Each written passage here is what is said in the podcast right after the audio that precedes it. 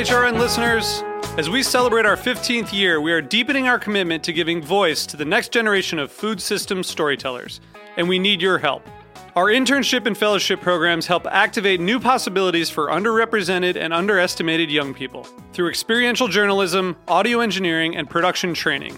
Through these unique programs, HRN helps food equity stewards build essential workforce readiness skills that expand their potential and foster economic mobility. Please consider supporting these critical programs.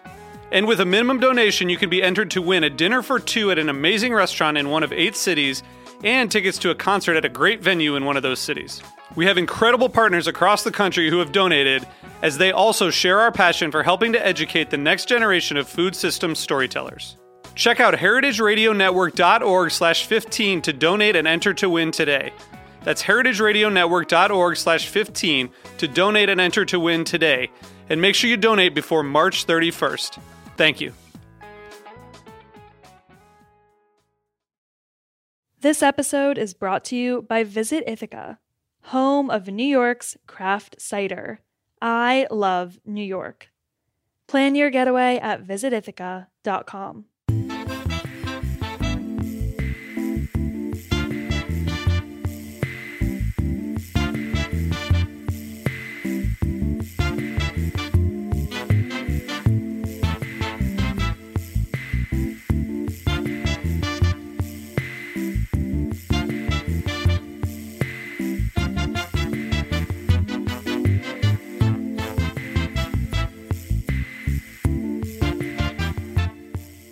Welcome to the Grape Nation, your weekly wine journey. Our guest is William Carroll. We'll talk to William about working in iconic restaurants, wine, and more.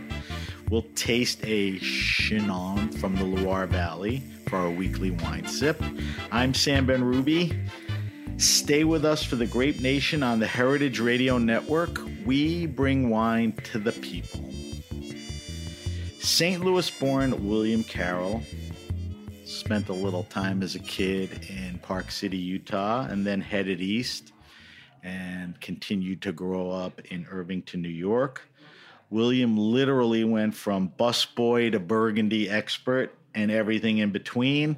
He did fine wine sales, studied at Le Cordon Bleu, and worked at restaurant Le Serre, Le Serre, he'll tell me later, in Paris, before heading back to New York for a lengthy stint at Dan Barber's Blue Hill at Stone Barns as ultimately beverage director. William recently left North Fork Table to become the beverage director and assistant GM at Danny Meyer's legendary Gramercy Tavern in New York City. Welcome to the Grape Nation, William. Thank you so much. Is Very all that accurate? That is all accurate. Okay, good. Um, all right, we're talking to William live from the Heritage Radio Network studios in Bushwick, Brooklyn. We're in the back in two truck containers. It's good to be back here. This is about our fifth show, and it's good to be sitting across from William in person. Um, William, let's talk about where you came from and where you are now. So, give me a brief background on your life in wine and the biz and how you got to where you are, which right now is Gramercy Tavern. Yeah, thank you. Um, yeah, so originally, as you mentioned, from Park City, Utah, and then transplanted here to New York, up in Westchester County. Uh, in terms of food and wine, there is no cute grandma in the kitchen story behind everything. Um, I come from Hot Pockets and Mountain Dew, uh, and was lucky enough to really discover food, wine, and restaurants uh, when I got to the end of high school. So, first job was as a dishwasher and prep cook my senior year at a small restaurant in Irvington.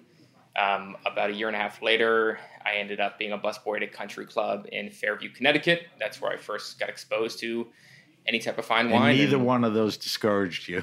No, Okay. I'm not sure why. I asked Okay. myself, why didn't you, you know, run away at first sight? But uh, stuck with it and found wine in the process. Uh, early on, when I was 18, again had a very uh, revelatory moment with wine at Fairview Country Club. Um, went on to continue school in New York City.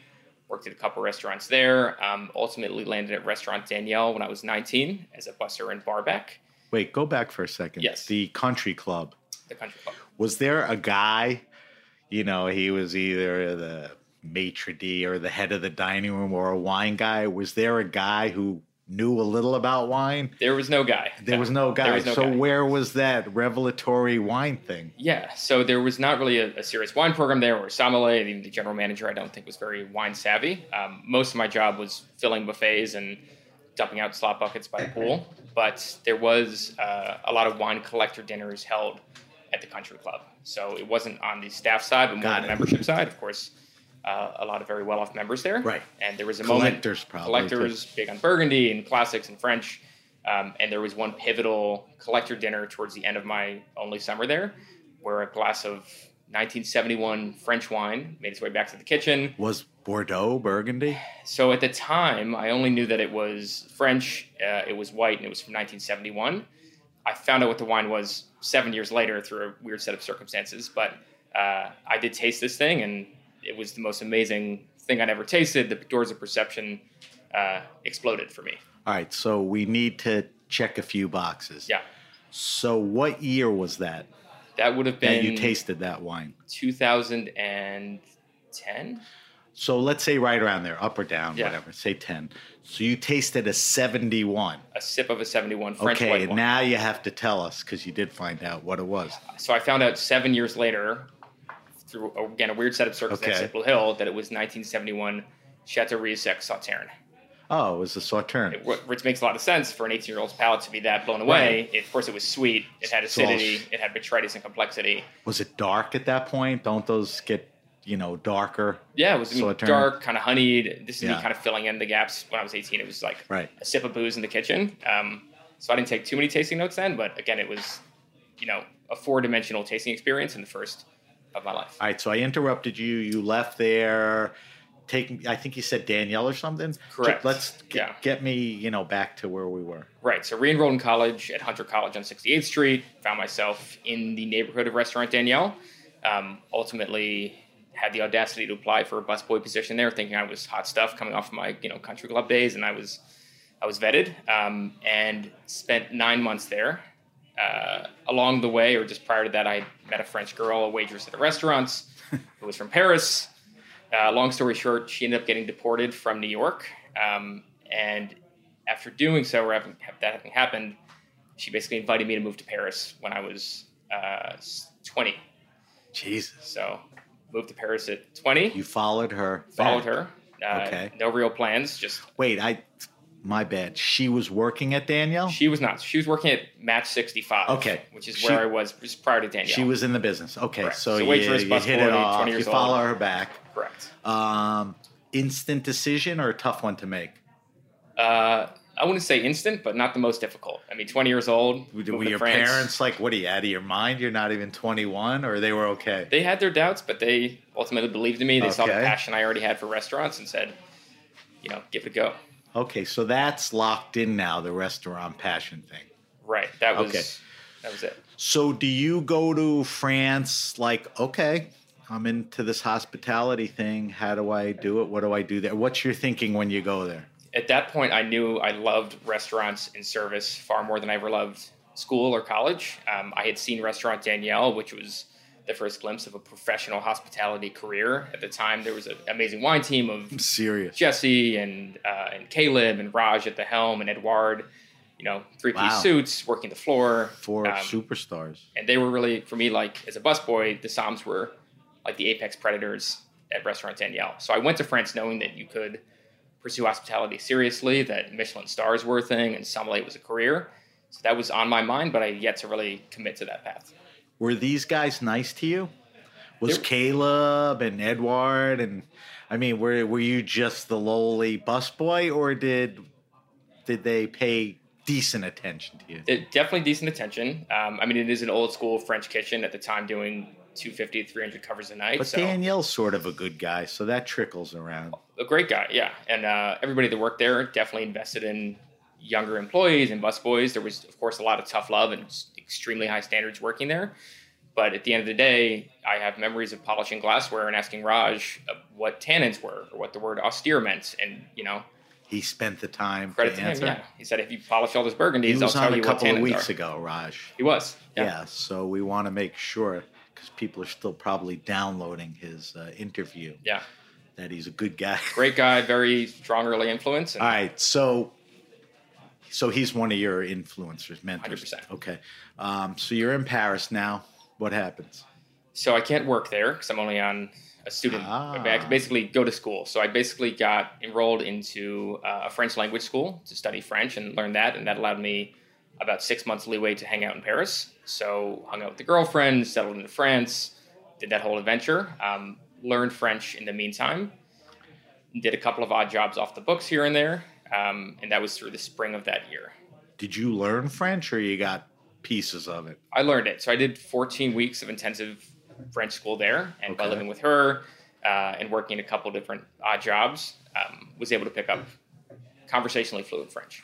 All right, so keep going. So from there, visa's expiring. Knew I wanted to stay with the French girl, um, so we did the wise thing of going ahead to get married uh, when I was 20. I missed that somewhere. Yes, Go ahead. It's not on my LinkedIn. Uh, Yeah, good idea. um, okay, so go ahead. right, so we got married again for the sake Story's of staying together and, and, and all that. Um, but I did have to. Was come- it a visa marriage, or was there? It was. I mean, there was a connection, and we wanted to stay together. Okay, go ahead. But it was certainly for the papers. So I got hitched when I was 20 in Paris. Uh, came back to New York for about three months to basically sort out my affairs, get things ready. Uh, I actually worked at Dovetail that summer on the Upper West Side with John Fraser. Um, then at that point, I knew, hey, I'm going back to France. I have the papers of all the jobs in restaurants. Sommelier seems like the best. So that's what I want to pursue. So that summer, when I was back in New York, I enrolled in the Cordon Bleu, um, which was meant to start in September of that year. That would have been September 2012. Uh, finished out my summer Dovetail. Went back to Paris as planned to be with the missus and to start the Cordon Bleu. Uh, and then day one that I landed, we actually broke up. Ah, So that was a tricky set of circumstances. who broke up with who? She broke up with me. And what was the reason? She met someone else. Uh, I found out after the fact that she did, but the explanation at the time was that it's not working. You went back to New York, Okay. uh, X, Y, and Z. But I there I am in Paris. at I don't want to sound like a dad, but that was No, probably the best thing that happened to you. Uh, All right, so go ahead. So now you're kind of free in many ways. You could work. You don't have the wife. Yeah, well, free, but also locked in. Now I'm signed up for the Cordon Bleu for nine months. Yeah. I've been alone in Paris. But for a second, do you say, "Crap"? You know, I don't have the relationship anymore. What am I doing here? Or are you excited to be there and do the cordon bleu course? It was both. I mean, there was Okay. definitely it was daunting because I, you know, banked my whole future on this and told my friends there was an actual wedding and everything. Um, but like you're saying, I was free now, just shy of my 21st birthday, or two weeks after, in Paris, ready to go to the Cordon Bleu. So there was so you- optimism as well. So you do the program. I do the program. I moved to at that time to Malakoff, just south of Paris. Uh, it's a little commune there. Uh, got myself a, a rented a room and then did the nine months at Cordon Bleu. And then, what's the less? How do you pronounce Lesser? Lesser. Did you work there? I did. So that was the second half of my time at Cordon Bleu. You get enrolled in basically Okay. as a stagiaire in a different business. And I was lucky enough to land a three week stage that turned into a six month job at Restaurant Lasserre under Antoine Petrus. So does that indicate they kept you on a little longer because they liked you? They liked me. Okay. Yeah. I mean, I could speak French. I was a savvy busboy and Right. was ready to count And bottles. So awesome wine list there, right? incredible. All right, what happens after that? So I did my time at Lasserre, finished out at the Cordon Bleu, um, nine months of intensive wine focus. Decided to go back to New York and work in distribution for a bit. Um, my logic at the time was that most somms leave the floor to sell wine anyway, so why don't I do that now? That's a good idea. Uh, I figured I'd get ahead of it. Sold wine for a company called MFW, which is a fantastic biodynamic organic fo- focused book. Um, did that up in Westchester, but then ultimately felt the calling to go back to restaurants. Um, worked in a couple different places, worked at Murray's Cheese, and then landed at Blue Hill at Stone Barns when I was 23 as a Som. so that probably makes you the youngest. We'll talk about it, but you emerged to the beverage director. I did. You I think Hannah's got me beat by uh, a little bit in terms does? of the youngest, but We'll talk about Hannah later. Probably beats you in a lot of stuff, but That's for sure. All right, so Blue Hill, how many years? four and a half years. Four and a half years. Um, I guess I'll ask you now. Why do you leave Blue Hill? Yeah, I mean, it's a big question. I think at the time I, I did four and a half years, and part of it was the intensity and the demands of the job at large. Four and a half years there was a, a big chunk of time, um, but also having the sense that if I if I stayed there five years, it might quickly turn into fifteen. and I wanted to basically give myself a chance to leave Blue Hill, explore other opportunities, broaden my horizons. Um, so it's so not out of- nothing about them, like William. Maybe it's time. No. It was a career thought move. correct. Let Yeah. me do it now, or okay. So, what happens after that? So I left Blue Hill, um, landed at the Wine Spectator Project in Hudson Yards, where I was lucky enough to work with Michael Engelmann, as well Ah. as a, a range of really talented professionals. Michael Amazing. had left the Modern to go to, correct, Right. where he wrote one of the most amazing Right. lists I think of all time. And I think that's where COVID now takes a play. That's right. So Okay. March of that year, um, I was able to do about four months of Wine Spectator, and then on March everything shut down, and that was that. So So you're dormant during COVID. dormant during COVID for about five months. Uh, I wouldn't say totally dormant. We got a puppy, and I picked up a, a jump rope, but Let's go backwards for a second, because I love Michael, and I'm Yeah. curious about you. Do you think if COVID didn't happen, Michael would have hung around Wine Spectator, or that was a passing thing? You know, very corporate, big. And what about you on that front too? for sure. I mean, I can't speak to Michael and his decisions, but he did love it there. He put a lot of work into that opening, which was immense. So he probably would have hung for a bit. Yeah, I mean, think for him to leave the Moderns to go to that project, he was Yeah. probably pretty convinced already. Um, so I imagine he probably would have stuck around, um, and I would have as well. I actually got promoted to the Bar and Spirits director, which I held for two days before COVID. Um, so I probably would have stayed with that group. Did you have a relationship with Michael previous to that? No, I'd served Okay. him once at Blue Hill, but otherwise none. All right, so COVID comes. You said five months later. I guess this is where North Fork pops up. Correct. So I was getting kind of antsy, wanted to get off the sofa, um, and saw an opportunity for a beverage manager role with John Fraser Restaurants out in the North Fork of Long Island. Course, Was Claudia Fleming gone by then? she was. So they sold the restaurant in, think it was December of 2019, which was great timing for them. And then John Fraser took it on, uh, I think January, February of 2020. Okay, so you just kind of missed her. Just kind of missed her. Because the final thing, the funny thing is, you wind up at Gramercy, Right. and she goes to their new Full circle. opening. Yeah. You know, in uh, seven years, their first new opening. All right. So, what was curious to me, you were not at North Fork that long. What Right. happens there? So it was an amazing experience. My I joined there as a beverage manager. Um, ended up taking on the role as general manager a couple months later. It was my first chance to really run a restaurant, work closely with the executive team and John Fraser, and really build my chops on the operations side. Um, but it was definitely a taxing nine months. This is the height of COVID. It's the height of the enforcement from all sorts of. And none of your history places you on Long Island. So, what's the geography of that? For me, an opportunity to, you know, do Well, what something about like different. and living? You were commuting there, or? I was commuting, so it's so that's taxing too. two and a half hour drive. Um, they had a room for Oh, me there, so at You least three or four times a week I was driving back and forth. So Okay. So you're there how long? uh, nine months. All right. So let's get to how how does Gramercy Tavern come up?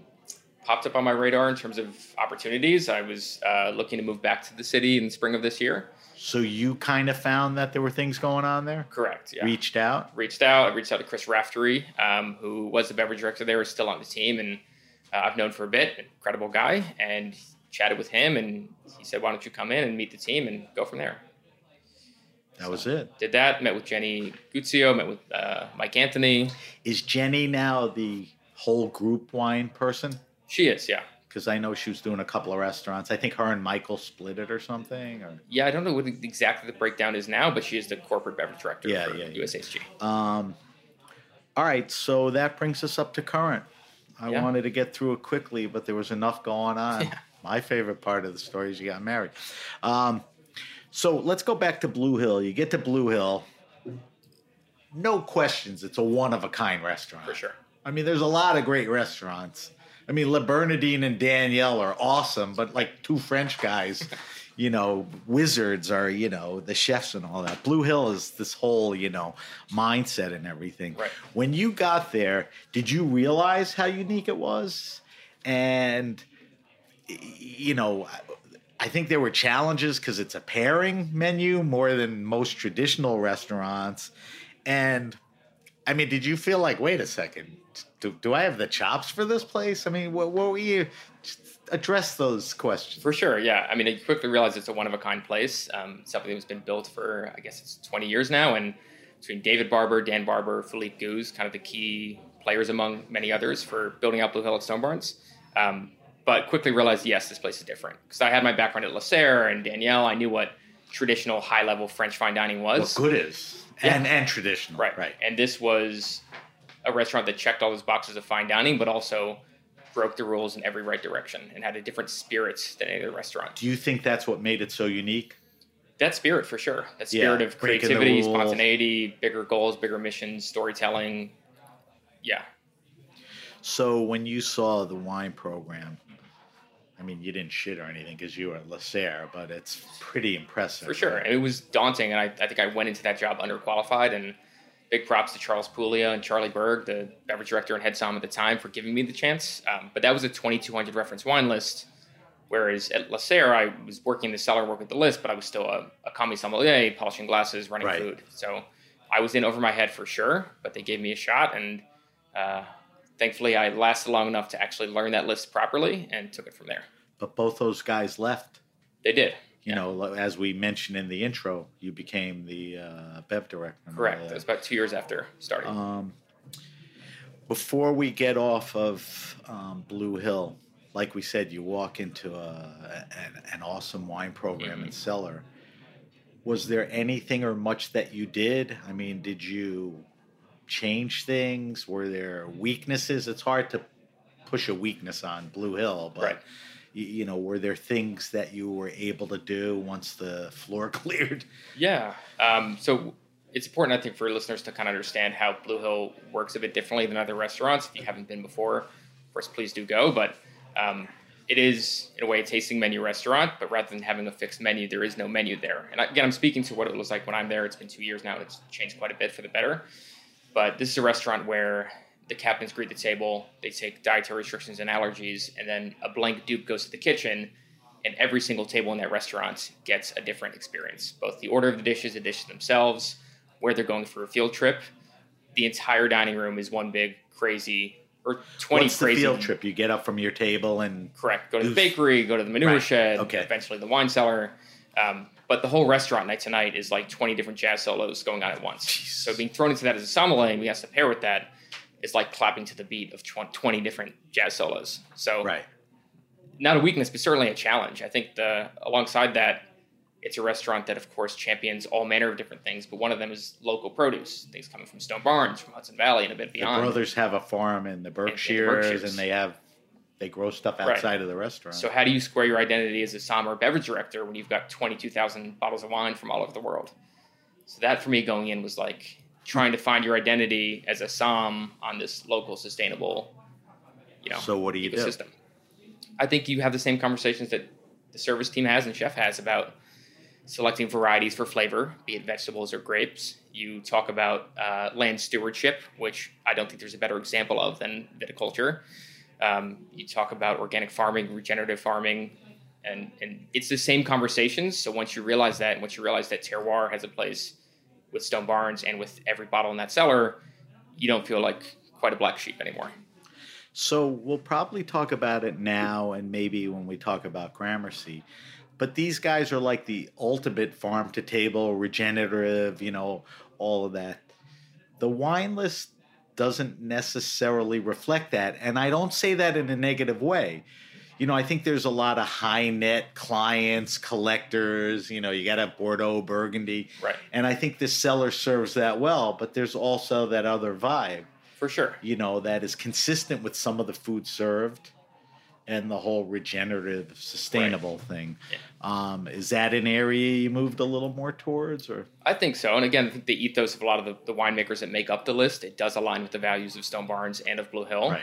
Um, of course, there's a need to champion local wineries, which Blue Hill always has and continues to do from the Finger Lakes to the North Fork. Um, I always joke that it would be an all local wine list the day we did a pop up in Burgundy, but until that happens, we're going to champion great growers from all over the world. um, jump to North Fork because you're on the North Fork, Mhm. where the majority of Long Island wineries are. Right. There's a handful in the South. Was it previous to you getting there and you being there an obligation to have a decent showing of those wines? Yeah. Or I, I- I mean, some are great, many are okay, Right. and there's a lot of meh there. Yeah, I think there's an obligation for a restaurant like that, especially with what Claudia and Gerry built over the Right. years, to be part of that community. And, and it is a community that's made up in part by winemakers. So the obligation did exist. Um, and it's something that Amy Racine, who's the beverage director for John Fraser Restaurants, did a great job of championing and building out that initial list and continued to help me write it throughout my time there. Um, so yes, an obligation, and an obligation also to you know pick the best ones, um, be it Macari or Paumanok and the like. So let's really talk about that because people love to hear from the experts, of course, which you are. Give me three or four wineries worth visiting. So you said Macari. Macari, We know Gabrielle; she's Mhm. terrific. It's a family winery. Paumanok has been on. Paumanok has been on the radar. A couple other things. A couple others, certainly Channing Daughters, which uh, That's has Michael Anthony, the chef at your Gramercy Tavern's brother-in-law. correct, yeah. Okay, Um, but independent of that, happens to be one of the definitely so. And they make there. more different wines, skews you And can they- call. Break the mold and they do it properly. So Channing Daughters is a huge one. Um, McCall Winery, which makes really beautiful Pinot Noirs and has the courage to hold them back for later releases and really, you know, show their one more. And then I would say One Woman Wines is another great one. Never heard of that. Yeah, check Is it that- out. Is that relatively newer? It's been around but hasn't gotten I think about ten or fifteen years old. I don't know the exact date. one woman wine. One Woman Wines. They make great Veltliner. That's That's a good one, William. All right.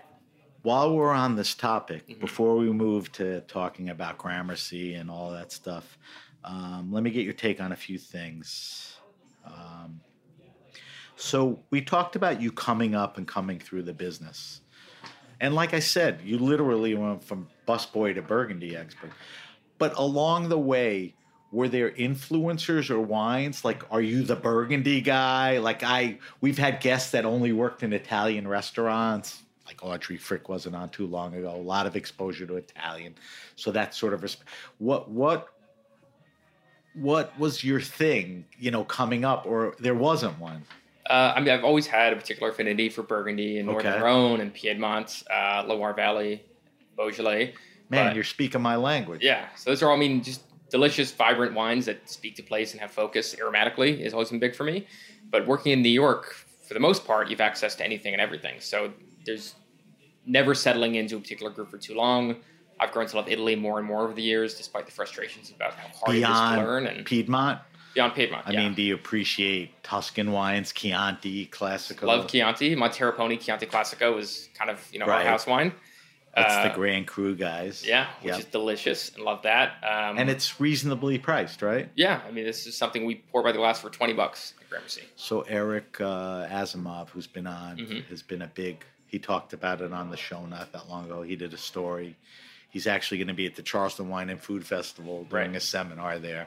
Um, Yeah, their wines are amazing. But outside of that, I think the one big other region would be would be Corsica. Corsica is a place where Charles Puglia planted his flag early on, um, and I've always championed as well, thanks to books like IPO and Enrico Ibanez.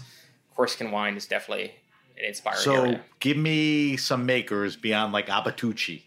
Like, what should we look for in Corsica? Because I think you're right. If people listen to this show and they want to try interesting wines, Corsican wine certainly should be on their radar. For sure. Give me some producers worth looking up. So you named Abbatucci, which is the big one. Um, I would say Yves Canarelli, another fantastic name. Spell Canarelli, C A N C E. A N A R E L L I. Yves Canarelli, who's phenomenal. Um, and then Antoine Arena, another great producer. to look A. R E N A. Correct. Okay. So Arena, Canarelli, and of course Abbatucci. Abbatucci. Um, and just give me a brief, you know, when you move towards Corsican wines, what are you experiencing? So the white wines, I think, are the most interesting and the most, you know, delicious of them all. Um, and what's great about Corsican white wines is there's something texturally I always find with them, and there's this kind of this ripeness and density alongside minerality. But the wines aren't crazy aromatic. They're relatively neutral wines. Vermentino is a very dominant grape, and Barbarossa and these fun Corsican grapes. But they're wines that have a, a concentration and texture that's kind of unlike any other. Um, So aromatically, you said they're neutral. not, but on the palate, there's a lot of texture and density. And what's great about wines like that is they can kind of be magnifying glasses for flavors. So from a pairing perspective, Corsican white wines are fantastic. those are good recos. Um, what about has there been an ongoing legitimate interest even before Blue Hill in natural and sustainable wines? Was that something, and be honest here, that was happening but not on your radar, always peripherally? I mean, it's hard not to talk about those wines. Yeah, for sure. I had a woman on last week, Cerise Zelenich. She Mhm. just opened a natural wine bar in uh, Bushwick around the corner. yeah, for sure. Natural wine. That's it. right. You know. And and she kind of went, you know, with producers that are not even at other. Right. So tell me, tell me, talk to me about, you know, how you look at that. And you're in the type of restaurants where it's not the easiest place. for sure. Um, so natural wine, it, it, coming through Daniel and Lasserre and Le Cordon Bleu, it's not a huge area of focus. Very Right. traditional, kind of, you know, to the point wine programs by and large. Um, but natural wine, of course, has increased immensely in the past decade or so, both for its, you know, the attention it gains and the amount of fans that it has. Um, I'm one of those annoying people that say, you know, I like good natural wine in a way because uh, there's a lot of amazing natural wines out there, but I think there's been kind of a problem with both the consumer and also the salespeople around natural wine that's done a lot of damage. And I thought about this most at Blue Hill because, like we talked about, there's a, uh, a big value on land stewardship and proper farming and regenerative agriculture. And there's this weird habit with natural wine these days to kind of throw the baby out with the bathwater and say, hey, because you added you know some sulfites at bottling, all your farming and hard work and your 10 generations don't matter anymore. So that's a frustrating thing for me that I experience in natural wine There's some inconsistencies. inconsistencies, and I think natural wine doesn't get the same scrutiny that other wines do. Meaning that for all the people that I've ever had in a restaurant that are seeking out natural wine, I've never had them send back a bottle. Whereas there's been plenty of times when somebody ordered a natural wine inadvertently and they send it back because they don't like it. Right. So that that's that's an interesting take. Um, I'll come back to the question when we talk about you know about Gramercy because that's an interesting place too. Um, so we you gave me some good you know wine recos and tips and all that. But after spending all the years at Blue Hill, North Fork, um, currently at Gramercy, tell me about, and we talked about a few, but give me some more either off the radar or things you've discovered, like maybe things that you've tried that maybe won't fit at a Gramercy or something that you've tried that you've brought in. Yeah, for sure. I mean, I would say we've got great, delicious natural wine at Gramercy and something we're going to continue to include. But um, I've rediscovered Beaujolais lately. Um, Okay. For sure. And it's, I'm surprised as a Burgundy guy you're not on the bandwagon. Yeah, I mean, I've loved Burgundy, but there's also a certain amount of frustration that comes with Burgundy over time. Of, of course, the prices, but also, you know, how many times you want to compare 20 different red Burgundies that are all Pinot Noir and might not necessarily have enough fruit. So. Beaujolais, favor any one of the crus more than the other? Love Morgon. That's probably a good one. Next, Uh, Fleurie. Fleurie's great. What are you gonna say? Uh, Give me a couple of producers that you. So I would say, as of late, the one I'm super stoked about is Daniel Bouland. Spell. Bouland is B O U L A N D. Okay. Um, and I don't want the cat to get out of the bag here, but Daniel Bouland for me uh, is making wines up there with Fourier in terms of deliciousness and complexity and food friendliness. And Is he doing Morgon and Fleurie and uh, where- there's a bit of Cote de Brouilly, Brouilly. Um, yeah, amazing second Okay. generation sustainable estate. Do you fantastic. currently have it at uh, uh, Gramercy? We probably have 25 different references of it. Like he probably owns 60% of our total Beaujolais Okay. selection. I'm in love with these wines. and what you love and believe translates to putting it in front of the food and the Mhm. customer reaction. Right, because it's accessible. You're not pushing something too hard you like. You got the right thing out No, there. it still comes with the guest first. I'm not going to ever buy wines that no, no, no. I just, you know, if you Um, have to pivot, you pivot. It's a win when I love them um, too.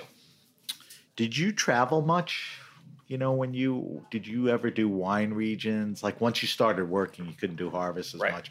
But did you do wine trips or you were too busy?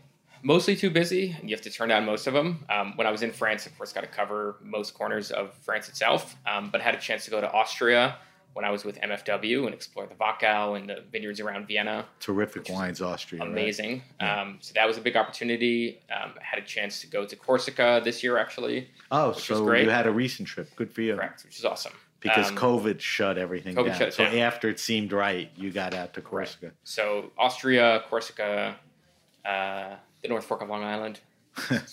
Where where would you love to go? Is it that traditional Burgundy trip and reach those guys, or is there anywhere else? I've done Burgundy quite a bit now. I had a chance to go to Leflaive and to DRC, which was Okay, you know so you've been amazing. there, done that. Um, I'd love to. I've never really done Italy properly, and never gone to Piedmont or Sicily or So there's know, plenty. Of, there's plenty of places for you to go. for sure. All right, uh, William, we have to take a quick break. We are talking to William Carroll. William is the beverage director at Gramercy Park Tavern. Uh, when we get back, we'll talk a little about Gramercy, which is certainly one of the restaurants and wine programs worth spending time talking about. Um, you're listening to the Grape Nation on the Heritage Radio Network. We'll be right back.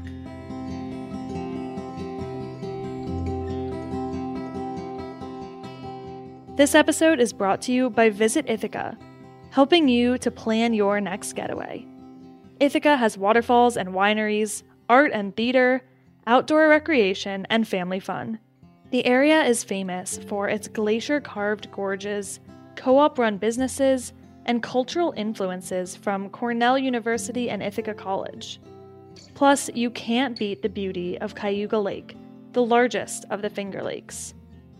Beyond 150 waterfalls and some of the region's best hiking trails, Ithaca is cider. The area is well known for its local cideries, which are leading the way in America's cider revival. You can hear from the region's cider makers directly on HRN series Hardcore. There's something really special about Ithaca's climate for cultivating delicious apples steeped in history and terroir. Let Visit Ithaca help you plan your next trip to this hub of food, drink, culture, and agritourism. Home of New York's craft cider, I love New York. Get started at visitithaca.com. All right, we're back. We're back with my guest, young William Carroll. William is the beverage director and assistant GM, whatever that means. He gets a key to the back door um, at Gramercy Tavern. All right, let's let's talk about your gig at Gramercy Tavern. We're not talking just like Blue Hill is so unique. You know, Gramercy Tavern is certainly iconic. I mean, it is one the quintessential American restaurant. Um, it is one of Danny Meyer's oldest restaurants, Right. and when you say that, you're talking over 27 years. And in the restaurant biz, and certainly in New York, I mean that's awesome. That's older That's than you, I think. Uh, so that's been quite a run. So the first thing I want to ask is sort of general. You know, Danny Meyer has sort of created this vibe about how to run, run a restaurant. Um, he was the first to do the non-tipping. He wrote a book Right. about hospitality. I mean, what is it like to work in a Danny Meyer restaurant? Is that imprint, you know, there when you walk in, or is it BS? It's there. I mean, it was there for me. What what is it? I mean, you know, what what is working at a Danny Meyer? I mean, what are those things? It's something. I mean, it's a, a few different things. I don't want to speak too much for Danny or the company, but yeah, no, you, Um, I want it through your lens. yeah, for sure. And my lens is a good one because again, coming off a more traditional, old school French restaurant background. interesting, you know, selection of restaurants. too. Yeah, for sure. But there's something I got from day one of trailing of the entire staff having a great deal of respect for one another, from management down, um, of the entire staff being proud to work in restaurants and treat their job like a career. Um, that's something you feel from the get go and has not let up since I've joined. it's you have to keep. I think I got from Danny's book that the old way to look at it was do whatever for the customer. I think Danny realized if you have happy employees, For they sure. go out and you have happy customers. Yeah, and that's Is that still going on now? For sure. Staff comes first, especially through this pandemic. Um, not only, I mean, it's in setting the table and it's been built in all those restaurants of treating staff as your number one priority because it makes good business sense and it creates great hospitality. Right. That's something that's been, I think, magnified through the pandemic and um, all the trials felt by restaurant workers. And it's something that, you know, is very live and well today. Um, is it so much different than other restaurants? I mean, is that vibe and that focus prominent? Yeah, I mean, I think- think, I, think Blue Hill they're pretty good about everything, sure. but Danny has this, you know, ideal.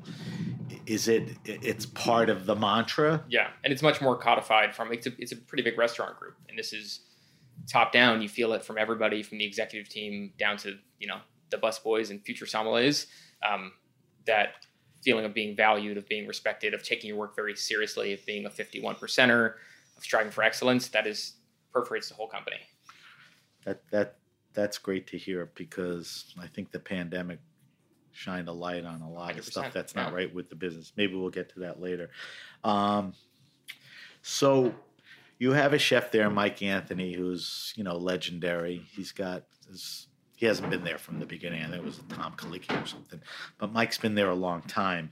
Um, and you have a pairing menu, and you have the tavern, Gramercy Tavern, which is more um, a la carte. Um, let's talk about the beverage program again. Lucky young Will walks into like this awesome, you know, cellar. Yeah. Tell me what you walk into. So I walk into an amazing wine cellar, um, you know, that has probably, I think at this point, it's 900 references, which is about the same as when I started. Spans the globe, very diverse. Um, champions small growers, champions accessible price points alongside blue chip burgundies and the like. Um, The champion small grower, does that go back years or was that a fairly recent development? this goes back years and years. And Okay. I, I'm not totally privy to the full history of it, but right, but there's something going on there for sure, from Paul Grieco through, of course, Juliette Pope, who's you know, essential for the industry of making wine more accessible and Right. activating the staff. Small growers, accessible price points, just non-pretentious, delicious wines. has Always been part of the DNA there. is there a skew because it's like Gramercy Tavern and an American Tavern? Is there a heavier hit towards American wines? Is it the classic Bordeaux? How does the the list shake out? It still leans probably 65, 70% old world, focus Okay. on France and Italy. So nothing too groundbreaking there. Um, Within France and Italy, is that mostly Bordeaux and Tuscans and then a little Piedmont or there's Is probably? Burgundy's probably the biggest shake of things. Burgundy? I meant. um, and then Loire Valley, Rhone Valley, Bordeaux's definitely there. It's something I've actually tried to slim down a bit as of late. Um, but across again France, Italy, wherever there, are yes, blue chip regions, but also heavy representation of tavern friendly, delicious wines. Right. Um, so you get there, and like we said, they're there like 27 years, and that's about how old you are. And you come in. Is there an opportunity for you to put your touches on it? Are there things blatantly obvious to you that you know this has been sitting here, or the market sort of yearns for this? I mean, what do you what do you have to do? What are you able to do? What do you want to do? Yeah, I mean there was carte blanche, of course, you know, keeping the likes of Jenny and Mike Anthony in the loop from the start, but freedom to put a creative touch on things and revamp things. Um, so in terms of what I walked into, um, the cellar itself again is fantastic, and there's been a lot of great buying through Juliette Pope, through Chris Raftery, but we also walked into a cellar that had been kind of dormant for basically a year and a half. So the first look was to say, hey, where are these wines at? Maybe some of these younger, fresher, brighter things we bought on release and expected to sell quickly are still here. So you kind of go through them, make sure that they're still sound and, and delicious, and make it a point to use those first before I go ahead and start buying a bunch of wine. Right. It's a good point. Yeah. What made sense then is now almost two years old. Right, it's not fresh, delicious, yeah, they're aromatics. not. and, They're not like the vintage cellar wines. Yeah. They're you know the uh, the wines that should be served on a regular. and there were wines that you know weren't quite tasting great anymore, and we just took the loss and decided not to serve them.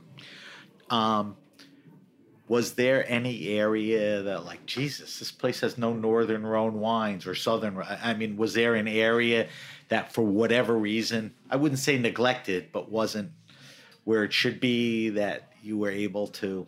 Yeah, for me, the rooms for growth, and this, this isn't necessarily because it was a deficit before, but maybe they sold a lot or Right. whatever I walked into. So it's not an oversight by the restaurant, but Champagne, Beaujolais, Chianti all needed some love. So they got it first.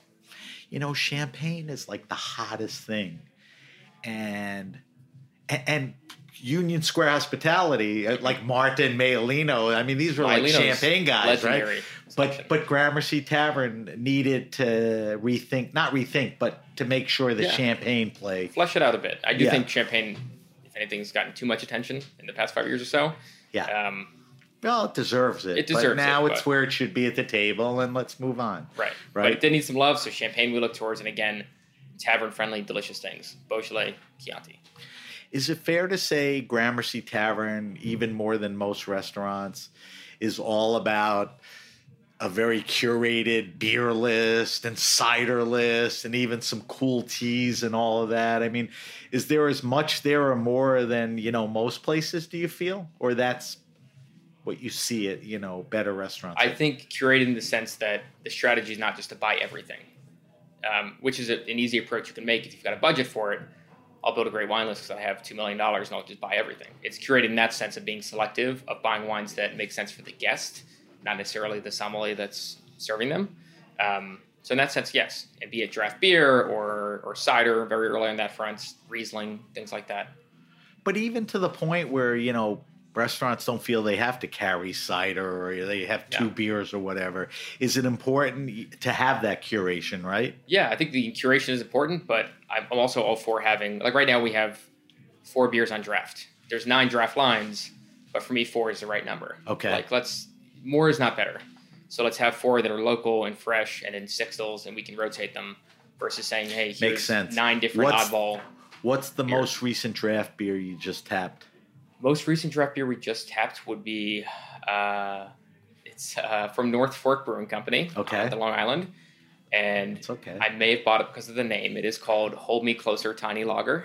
okay that's a Uh, good and one it is just a delicious, crushable, but it is good German uh, okay Pilsner. that's a good one um by the glass Yes. is that important and is sure. that fun for you i mean are there wines that are by the glass that are not necessarily regular um bottleless wines or both Yeah, so I would say it's kind of twofold. The, the standard by the glass selection, or the, what we have on the list, does lean on classic regions. So we have a Sancerre, we have a Beaujolais, we have a Syrah, we have a Chianti. Just great, again, approachable, recognizable wines, and the best version of each category. I think that's important for by the glass of finding the best Sancerre, Is finding the that best. stuff that you can buy beyond what's in the cellar, or it's usually So that stuff is what we can buy what's beyond the cellar because it's a very busy restaurant. We need a certain amount of volume to keep these on by the glass.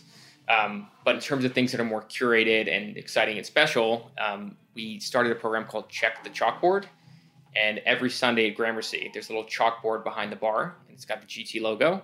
And beneath that, we'll write in very simple chalk, glass of Burgundy, $28. And we'll probably open up an old bottle of Fourrier and just pour it by the glass for that day. so you won't necessarily say Fourrier, You won't say Fourrier. We would and just that's say sort of dealer's choice. You decide what correct. you want to put out, and it's a nod to and like it's usually cool and a good value. cool and an incredible value. So twenty nine for a Fourier to some people that's a lot of that's what they pay for two bottles of wine. right. But that's pretty reasonable, right? It's, we're losing money on a lot Right. of these pours, Right. um, and So it's, it's- a great way to champion amazing. that's just on Sundays. just on Sundays, right, and so until get the your ass out out. on Sundays That's to right. Gramercy. Um, You'll get a good deal there. and it's a nod to like a brasserie in France. If you go to a get a steak tartare, you'll see a chalkboard that just says AOP Cote de Bordeaux. There's no producer, there's no vintage, there's nothing, but you know that it's going to be a great glass of wine. Very cool. Um, all right, so do you spend time with Michael as far as you know the menu and the food, the seasonal changes? I mean, that has to influence current and future buying, right? For sure, yeah. Tell me about. Is there a collaboration or a, a regular discussion? yeah, with him and the, the rest of the team, it's Mike, it's it's John, our chef de cuisine, it's Aretta, our executive sous, and there's back and forth, very accessible both ways, front of house to back of house. So there's constant talk, there's constant communication. Um, Mike Anthony's there at least five days a week, Wow. sometimes five and a half, six, seven. Um, super interested in wine, super interested in service, and he's very involved on all fronts. So he's been great to work with and is able to lend me a lot of wisdom from his 16 years there as to how to direct the program.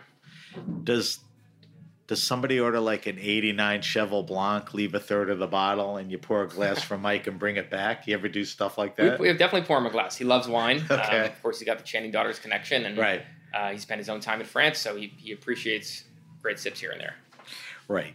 Um, all right, so that's Gramercy Tavern, incredible uh, menu, incredible wine list. Mhm. Quickly about the menu. The back of the house, not back of the house kitchen, but the back dining, The room, dining room. is a pairing menu, right? Correct. Three, four, five courses. Yeah, so it's effectively, in a way, it's two restaurants in one. You have the tavern up front, a la carte menu, and the dining room in the back, um, which is great because you got to walk through the party to get to the church, which is what Right. we, we like at Gramercy. I like that. Um, that's not my line, that's Danny's. But uh, yeah, we've got the great balance of fine dining and a tasting menu and curated pairings and synchronized drops and clears, and then the tavern. So it's really this nice yin and yang. The pairing thing. Mhm. What percentage of people say, William, you know, we're doing this menu. We'd like to drink, drink two, three, four wines. I think glasses would be the best thing.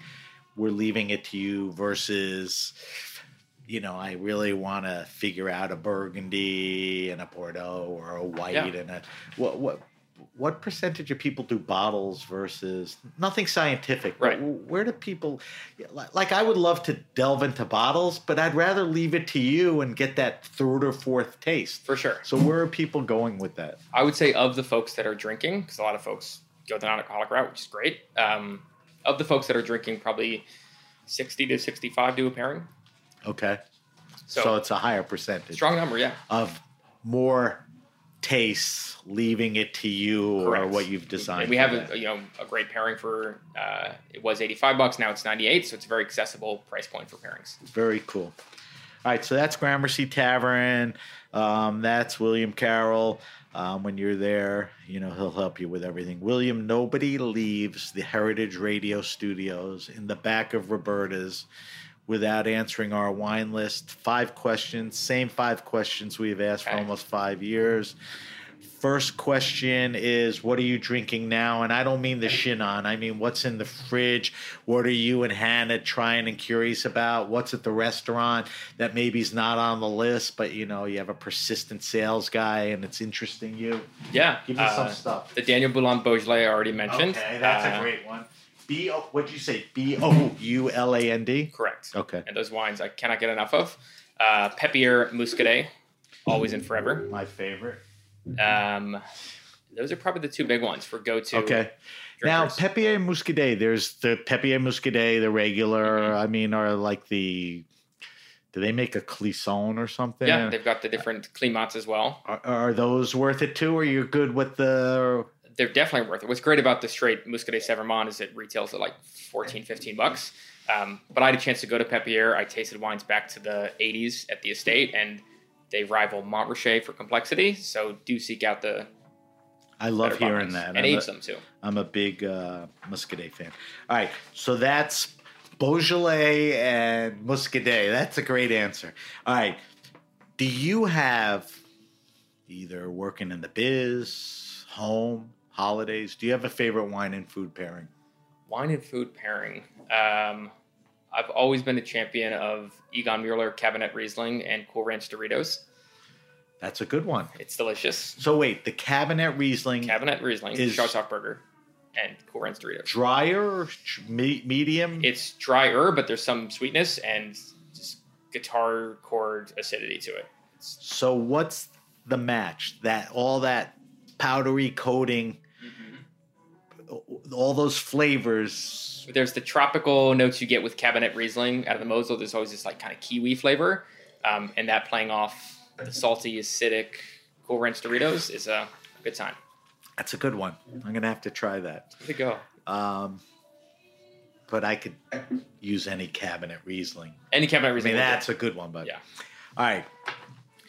Um, between COVID and being sort of out of the loop, taking on a new job, you know, you don't get out that much. Um, but if you had a look at wine restaurants and or bars that you hang out or you admire, because they have the vibe, they have the list, they have the knowledge. yeah.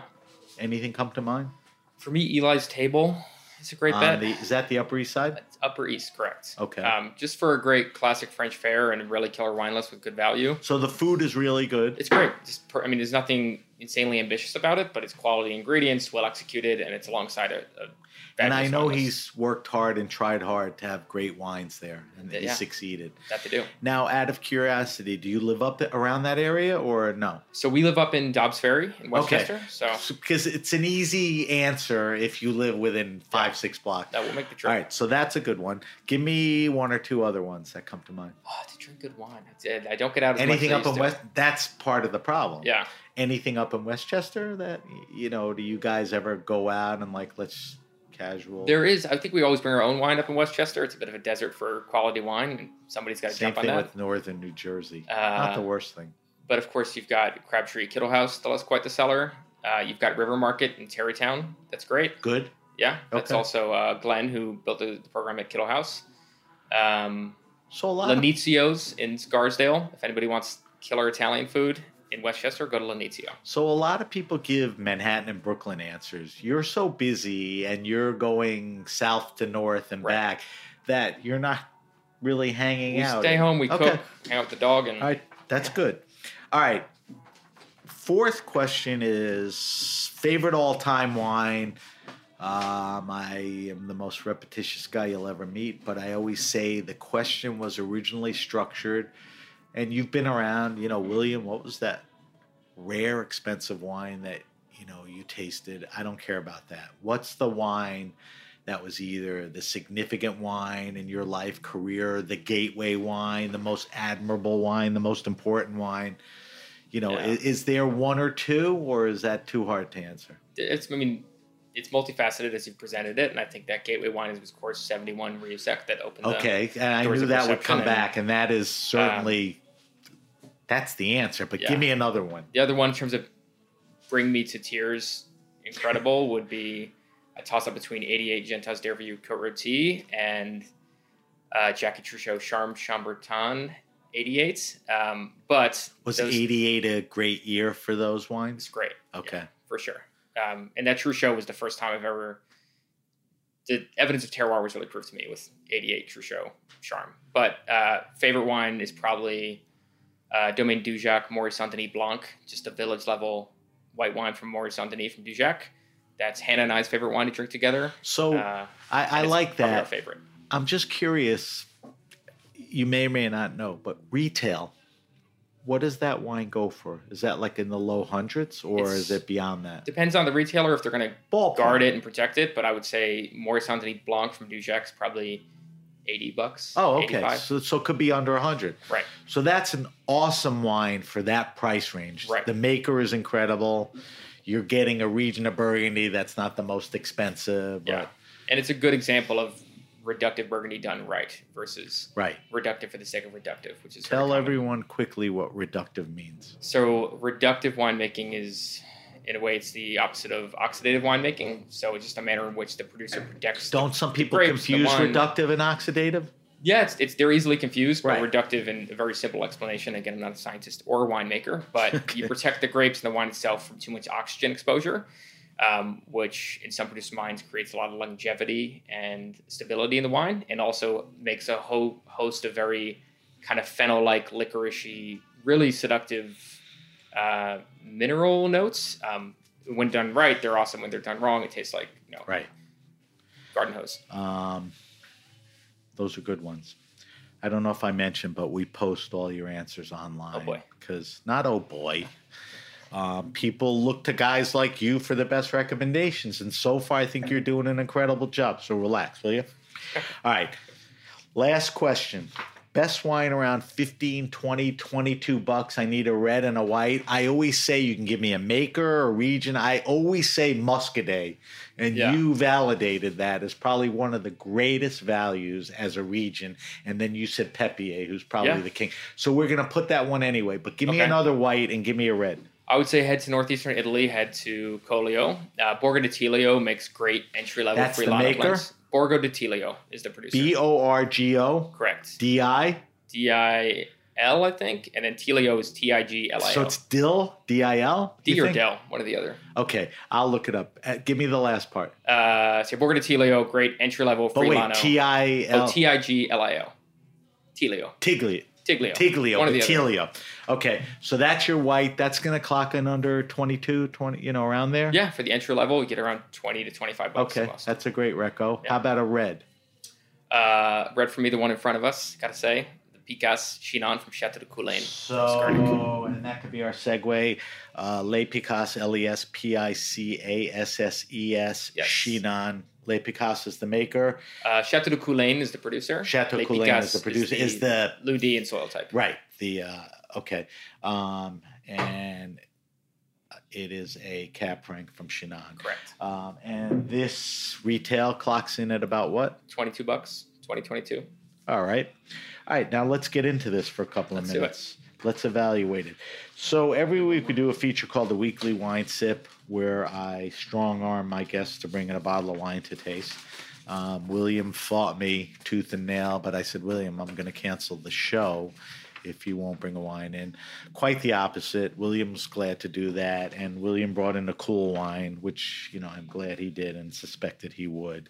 Um, let's go over it again, William. Um, it is the who was the maker again? Chateau de Coulaine, Spell Coulaine. C O U L A I N E. Okay, Chateau de Coulaine, Le Picasse, Correct.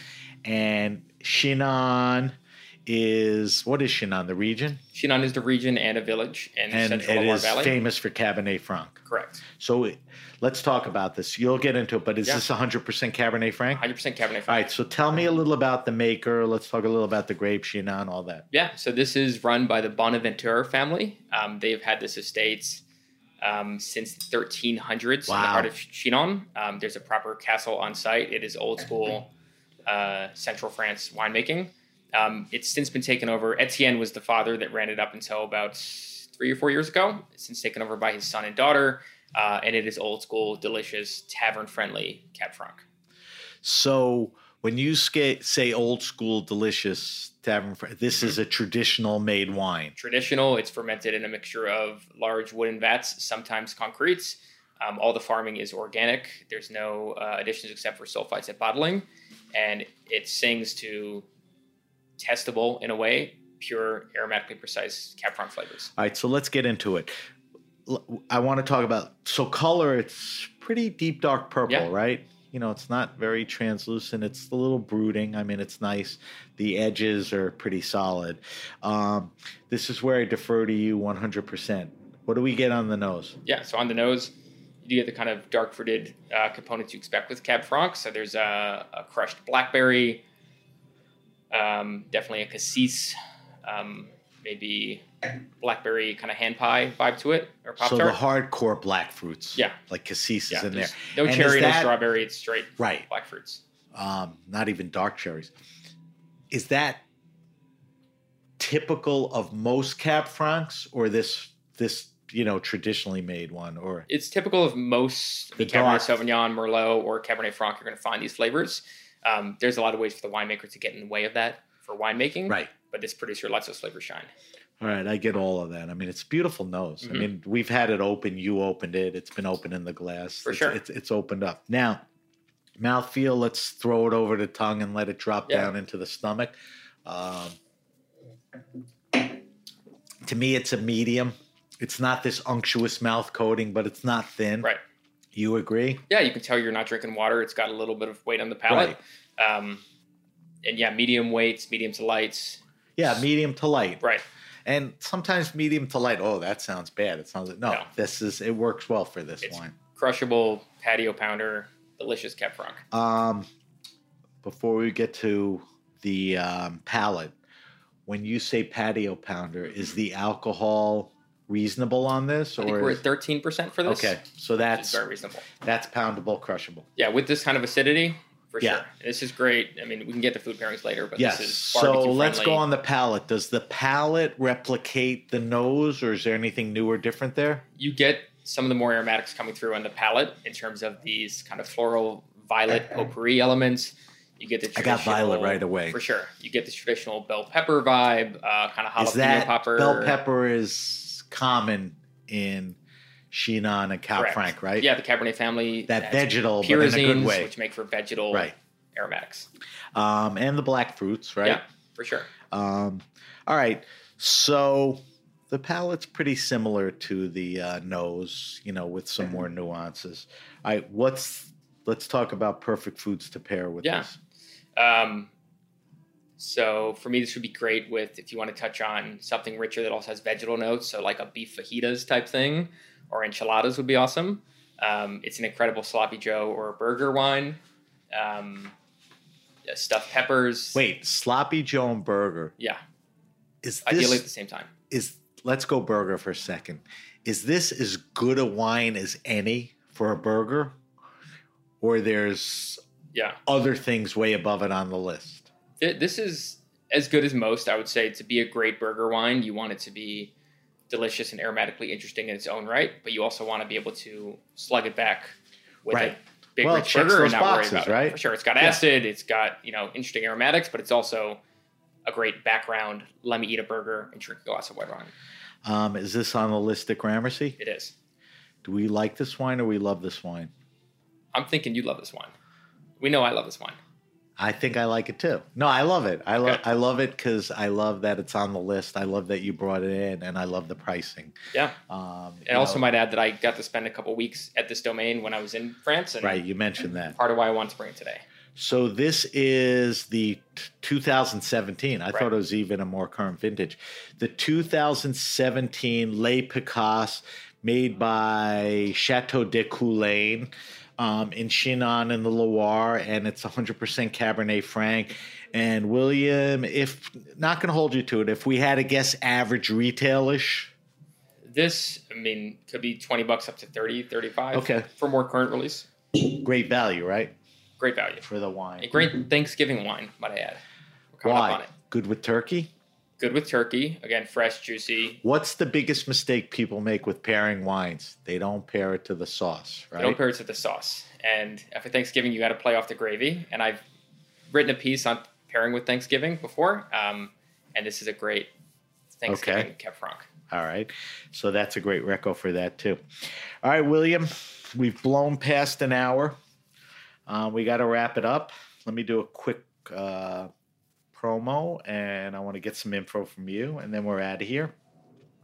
So if you have a question, suggestion, wine happening, or event, hit me up at sam at thegrapenation.com. That's sam at thegrapenation.com. Subscribe to the Grape Nation podcast on iTunes, Stitcher, Spotify, or wherever you get your pods. I'm on this big subscribe thing now. Just hit the subscribe button, all right? So this way, when Williams' interview is posted as a subscriber, it shows up. How hard is that? All right, so become a subscriber. I don't know why everyone who listens is not a subscriber. That may be a little pretentious from me, but I think you should do that. All right, follow us on Facebook at The Grape Nation. On Instagram, we're at S Benrubi. On Twitter, we're at Benrubi. Similar but confusing, but you can always use the hashtag The Grape Nation to get you anywhere. Um, I will post William's wine list and his weekly wine sip selection on social media. You'll start seeing stuff uh, today or tomorrow through next week. We'll post our wine list on Insta Story and on Instagram. And William had some great recos, so I'll make sure I cover all of them. Um, William, I, I forgot to ask you this. Are you even on Instagram? I am not on Instagram, no. Jesus Christ. Late to the You're like a. Luddite. Why? Uh, you know, I didn't get into it when I was younger, and at this point for me, the, the ship sailed. So you got very old and decided it's That's too late I'm- now. Okay. I'm not touching it. All right. Now, Gramercy Tavern, you could always go to website Gramercy Tavern, Google it. It's probably gramercytavern.com or something. Gramercy Tavern. GramercyTavern.com. dot com. Um, and on social media, the same thing, right? Correct. And that's where you're going to get our check the chalkboard every Sunday. Right. preview. Check out the story on the Instagram. Right. Um, and it's funny because on Twitter and Instagram, everybody has crazy handles, but Gramercy's been around so long that they were smart enough, like in the mid late 2000s, Yeah. you know, we have to register that. All right. I want to thank our guest, William Carroll. William is the beverage director and assistant general manager at Danny Meyer's Gramercy Tavern. Go in there, say hello, tell him you heard him on the Grape Nation, ask him to order some good wine from you for you. taste Michael Anthony's delicious food. Um, I want to thank our engineer Armin, as always, for helping us in the studio today, and everyone at the Heritage Radio Network. I'm Sam Benrubi, and you've been listening to The Grape Nation.